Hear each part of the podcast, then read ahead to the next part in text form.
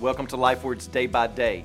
We're in the Gospel of John, chapter 21, where Peter and the disciples have gone out on a fishing trip but have not brought anything back. Do you remember when Jesus sent the disciples on ahead of him while he hung back on the mountainside to pray? And he prayed all night.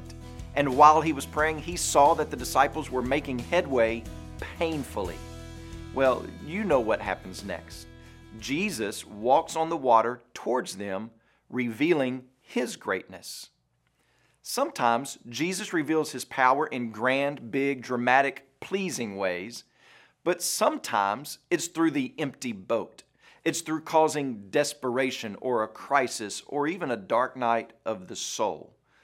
Does that really sound like something God would do? Well, consider this Joseph going into the pit, going into the prison, but the text tells us the Lord was with him.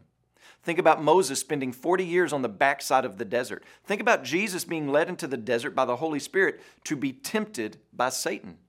Do you remember Paul saying that he had a thorn in the flesh to keep him from being conceited? He called it a messenger of Satan, and he had prayed three times for God to remove it, but God never did. All of those instances, and many more, were orchestrated by God. We may think that the enemy causes those times in our lives, but it appears that when the enemy is tempting us, God is also testing us.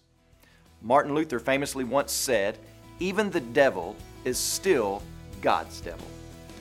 So when you pray today, please remember Tracy Miller and his family, our missionaries in Georgia.